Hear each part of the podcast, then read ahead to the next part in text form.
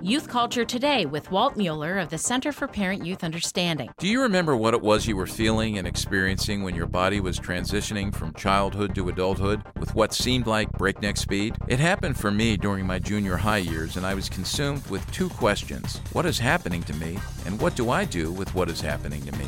I can't imagine what it's like to navigate puberty in today's world. Television, film, and social media is pounding them with thousands of images and messages daily, each one contributing to a set of appearance standards that become the benchmark for being normal, acceptable, likable, and lovable. Parents can and must help kids navigate this confusing time by playing the following roles. Offer your teen a godly perspective on the changes that are taking place. Model the unconditional love and acceptance of Christ during the physically awkward years, and teach your children about the inward qualities of godliness. For more on youth culture, visit us on the web at cpyu.org.